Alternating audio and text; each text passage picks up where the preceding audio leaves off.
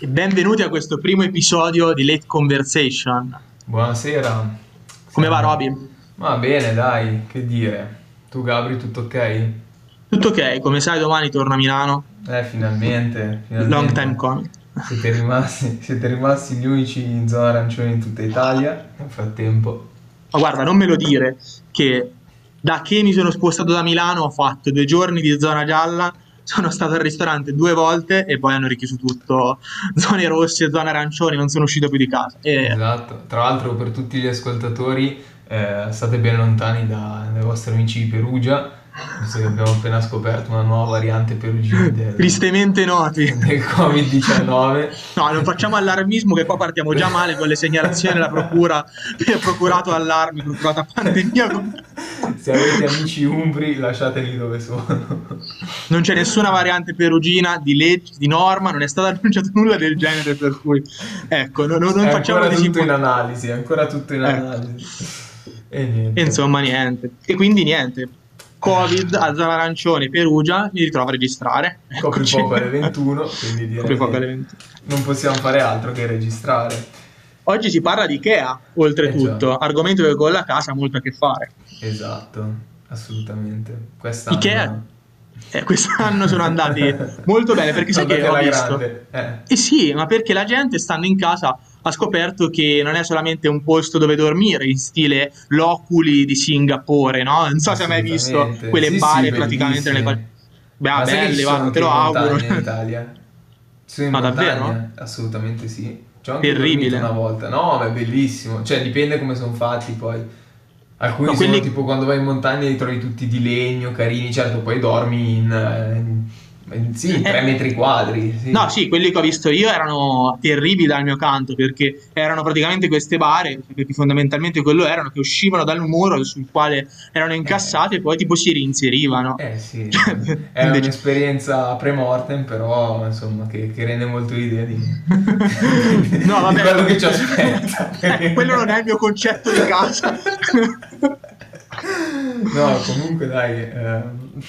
E no, vabbè, ma tante persone comunque alla fine, a parte le baite pre-mortem che ti, ti fanno venire complessi filosofici la Nietzsche, eh, no, ci sono visto che tante persone hanno cominciato a riguardare la casa sotto un'ottica diversa. Qualcuno diceva avrei voluto una palestra, in questo eh, lockdown sì. mi sarebbe piaciuto uno studiolo, poi arriva anche lo smart working, tema che a noi è molto caro e sappiamo che le persone Chiaro. guardano con occhi differenti la casa e Ikea fa mosse. Ikea si muove. Ikea si muove e penso tu voglia parlare del, della nuova semicircolarità del, della produzione eh, Ikea. Diciamo precisamente, precisamente esatto. sempre sul pezzo Robby. E, e niente, beh, Ikea sostanzialmente ha annunciato quindi la, la produzione e la commercializzazione online dei, dei, pezzi di ricambio finalmente. Secondo me ideona. Ma eh, ideona. Io comunque continuo a a sostenere che il servizio di consegna online di Ikea non, non, sia sostenibile nel 2020. Ora sono onesto, sono sei mesi che non provo a acquistare da Ikea online, ma io che abito mm, a 10 km da Milano mi è stato preventivato per una lampada un trasporto di 60 euro. Quindi... Ah, no, ma a me non ha stupito il trasporto quanto il fatto che acquisti con questa frequenza da Ikea. Eh, in realtà sì, cioè, sono, sono, un fanboy anche di Ikea. No, in realtà Ikea secondo me eh, da, da, quando, da, quando, è nata ha un, un'impronta molto, molto precisa e molto, molto, riconoscibile che io nel piccolo apprezzo, nel senso che eh, abbiamo un design molto nordico, molto minimale, eh, chiaramente molto improntato sul, sul breve periodo, infatti eh, come ben sai i prodotti Ikea sono famosi per, per non durare nel tempo e, e, forse è proprio qui che, che, troviamo una nuova chiave di lettura nel, nell'iniziativa che è stata proposta, no?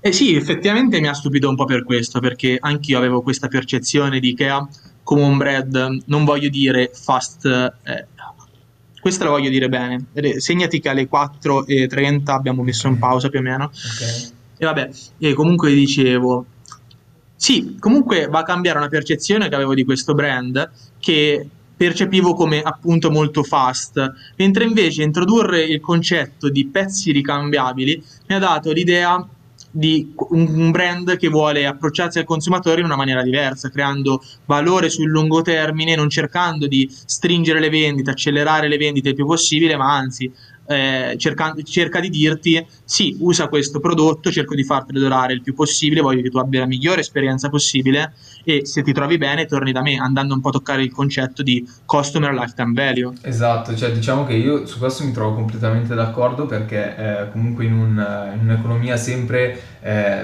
sempre più legata a quello che è l'abitudine del consumatore, quello che è lo studio del consumatore, eh, effettivamente Ikea secondo me è una realtà eh, molto, molto impersonale, no? eh, che spesso viene vista eh, o come soluzione cheap oppure come soluzione proprio da eh, tappabuchi, non so come spiegare. Sì, sono e, d'accordo.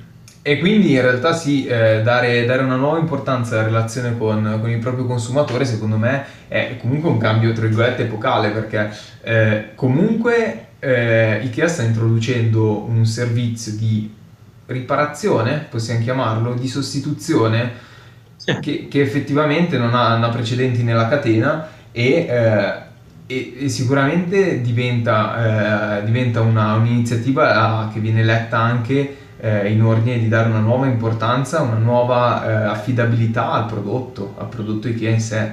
Sai che secondo me ha toccato un concetto veramente fondamentale, che è quello della relazione e oggi ormai eh, avere una relazione distintiva con il cliente, offrire esperienze distintive è diventata una chiave per restare nel mercato e continuare a vincere. Eh, vediamo che eh, non solo noi come generazione millennial alla quale apparteniamo, ma anche la generazione Z guarda sempre più ai valori dell'azienda e cerca sempre più di avere delle relazioni con le aziende. Il prodotto mass market, la famosa eh, guerra dei costi, ormai ha sempre meno spazio perché eh, vincono sempre più brand forti che sanno distinguersi. Eh sì, assolutamente sì, ma infatti, infatti secondo me è stata una mossa molto intelligente e, e come dici tu, eh, effettivamente, magari per chi non, eh, non lo sapesse, la, la customer, ehm, scusa poi qui tagli, come cazzo si chiama? Customer, customer lifetime value. Lifetime value, mi sfuggiva lifetime, eh, quindi adesso mi segni 7-10 allora. Dai, si Segnatelo tu, dai, tanto lo stai segnando tu. Eh, 7-10 altro era 4-20. Sì, 7-10 metti 7-30 come limite. 10-30. Sto dicendo. Il, il, concetto di lifetime value, per, per, chi, non, per chi, non, lo conoscesse, eh, si intende sostanzialmente quella che è la redditività eh, del, del, cliente durante appunto la propria, la propria, la, la propria permanenza in una relazione commerciale con l'azienda sì, per se questo... ne parlava di recente anche insieme a te eh, riguardo al caso Dominos, no? Sì, assolutamente. E Domino's Pizza cioè, è stato diciamo, il promotore di questa, ehm, di questa iniziativa, eh, secondo cui eh, in base a dei calcoli meramente numerici Domino's Pizza ha calcolato che, eh, questo parliamo di eh, parecchi anni fa, eh, per l'azienda era un modello di business molto più sostenibile quello di eh, rimborsare la consegna eh, della prima pizza se eh, appunto fredda o eh, se il cliente riscontrasse problemi in quanto la fiducia e quindi la ripetitività degli, degli acquisti e quindi il lifetime value del, del consumatore eh, aveva, aveva, appunto una, eh, una, remunerazione più alta, una redditività più alta eh, di, di quella del di quella che no ok sì sì vabbè tanto tagliamo sì, ma, comunque cioè mi gira il cazzo perché veramente secondo me non dovremmo tagliare perché sennò ci, ci perdiamo un po' via come dei mongoli. Mi, mi sto perdendo. Allora, tanto poi ho pensato per esempio ho parlato una, un filo sopra una certa ho detto sì e tu stavi continuando a parlare che non avevo capito che proseguivi il discorso. Se quello ah. lo tagliamo per esempio già viene molto fluido secondo me no? ok allora cioè ripeto un attimo questa cosa del lifetime value. Sto dicendo ehm, sì, il, il, caso di Domino's Pizza, eh, diciamo che Domino's Pizza è stata la prima azienda che ha messo ormai parecchi anni fa in, in atto queste, queste, logiche di lifetime value, in quanto il valore del cliente, eh, se appunto applicato in, una, in una, un'ottica di, eh, di, durata, quindi di, di fedeltà, eh, valeva la pena per, per l'azienda offrire eh, delle, delle pizze gratuite, nel caso appunto di Domino's, eh, nell'eventualità in cui appunto la, il cliente non era soddisfatto del servizio ricevuto.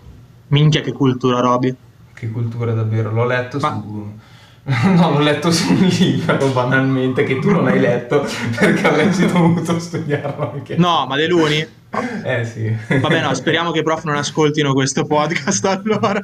Speriamo Eh, no, vabbè. qualcuno lo ascolti questo podcast. Ma quale podcast te le spara queste perle? Ah, dimmi tu. A volte mi sorprendo di me stesso. No, comunque, vai, Ah, vai. di dire pure. No, appunto dicevo, effettivamente eh, adesso si, si va a lavorare su un'ottica veramente di lungo termine da parte di Ikea e un'ottica di fidelizzazione che non è assolutamente scontato per, eh, per la logica che ha, che ha sempre utilizzato Ikea.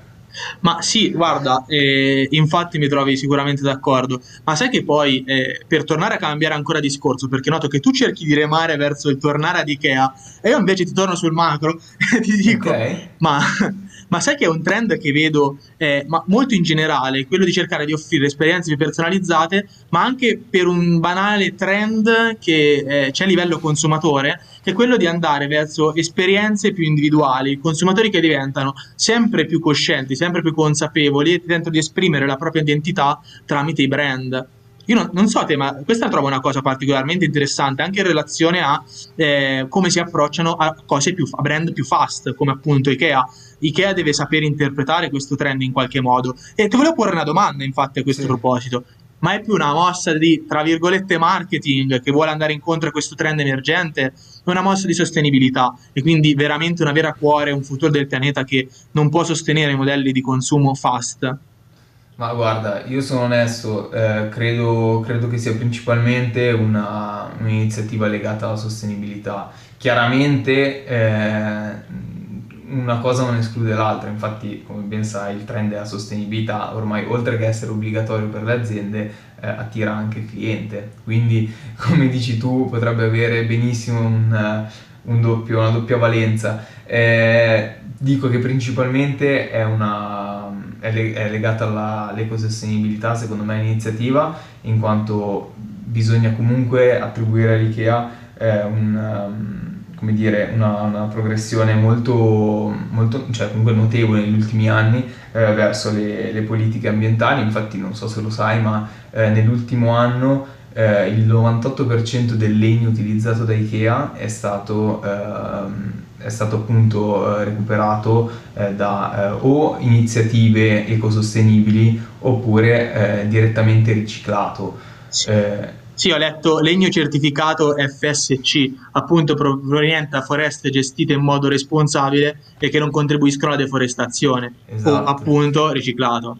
esatto. Infatti e- ho letto anche il concetto che non conoscevo di forest positive, quindi di piantare più di quanto si abbatta e essere- avere un impatto positivo invece che meramente neutro sulla CO2, impre- eh, bababà, sulla CO2 emessa da questo punto di vista. Sì, tra l'altro io su, su questo tema sono parecchio sensibile, nel senso che in, in- in un momento eh, in cui non era ancora magari scoppiata proprio eh, la, la moda del- dell'ecosostenibilità, cioè nel 2015, con cui ho fatto una tesi di laurea, ehm, che cazzo di 2015, che cazzo sto dicendo? Nel 2018. Quant'è che sei laureato? Quanti anni Ah, hai? beh, quanti anni sono laureato? Eh, no, aspetta, eh, tanto sto dicendo appunto che ero... mh, Tempi eh, non sono- sospetti. ho detto in tempi non sospetti, appunti. eh, no, non ho detto così, ho detto, eh, vabbè, sì, dico in tempi non sospetti. Già in tempi non sospetti io eh, nel, nel 2017 eh, ho svolto la tesi di laurea su, sul caso di Patagonia e in questo caso Patagonia è un'azienda che, ehm, che fa proprio del suo business eh, un, un vero e proprio eh, business che tende a aiutare il pianeta più che a sfruttarlo. Quindi chiaramente eh, la stessa Patagonia, che credo sia, sia appunto stata un po' la prima azienda che ha aperto a eh, una responsabilità sociale di impresa eh, come, come mission aziendale, eh, diciamo che anche essa fa uso appunto di eh, purtroppo coloranti, eh, delle varie lavorazioni che inquinano il pianeta, ma la visione a lungo termine è quella di, eh, di non andare appunto a sfruttare il pianeta, bensì a eh, prendere ciò che di buono c'è nelle risorse e, e rielaborarle per produrre appunto un, un prodotto finito. Devo dire che è un concetto che io personalmente adoro, eh, perché mi ritengo un ambientalista, eh, prima persona, e trovo che ormai sia davvero complicato per un'azienda, anche come dicevi tu, banalmente a livello di immagine per il consumatore, eh, non essere sostenibile o non avere un piano per diventarlo. Ancora vedere il mondo come una risorsa da, da prendere e sfruttare, mi sembra un concetto così vecchio, mi sembra una cosa che poteva essere vera negli anni 70. Ad oggi in realtà vediamo che anche... Eh, mondi più legati al fast fashion. Allora, a parte il fatto che la moda è, è uno dei settori più inquinanti, come sappiamo, sì, viene detto poco, ma effettivamente sì. sfruttare le risorse della terra tramite la moda con cotone non organico, con eh, prodotti non sostenibili, è, è, ormai la prassi. Tinture super inquinanti, per le, dannose per le persone e per l'ambiente, è la prassi.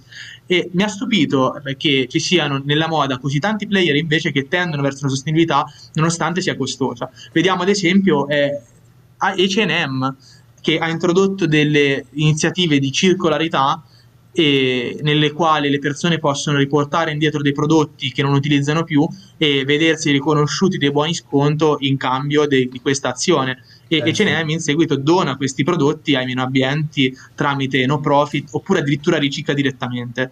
Sai, comunque, come dici tu, da parte di H&M è stata una grande, veramente una grande iniziativa, nel senso che, eh, per esempio, Patagonia questa cosa la fa da anni, scusa se ci torno, ma eh, addirittura eh, Patagonia eh, da circa 20 anni, eh, se tu hai un capo acquistato anche mm, in tempi, in tempi veramente ehm, lontani, eh, tu puoi tornare con il tuo capo Patagonia in negozio e eh, c'è un servizio di, eh, di, assistenza per cui ti eh, mettono a nuovo sostanzialmente il tuo prodotto attraverso cuciture, assolutamente sì, eh, ricuciscono oppure riparano e a costo zero per, per, te, per te cliente. E ah, sai che non ne avevo idea? Eh sì, si chiama Warmware e... Um, un conto se lo fa Patagonia, un conto come dici tu se lo fa, se lo fa H&M. Diciamo che la cosa, la cosa particolare che, eh, che, che salta all'occhio è che effettivamente sono pratiche che possono avere un ritorno e soprattutto sono fattibili per l'azienda. Quindi la domanda è perché non sono state ancora fatte.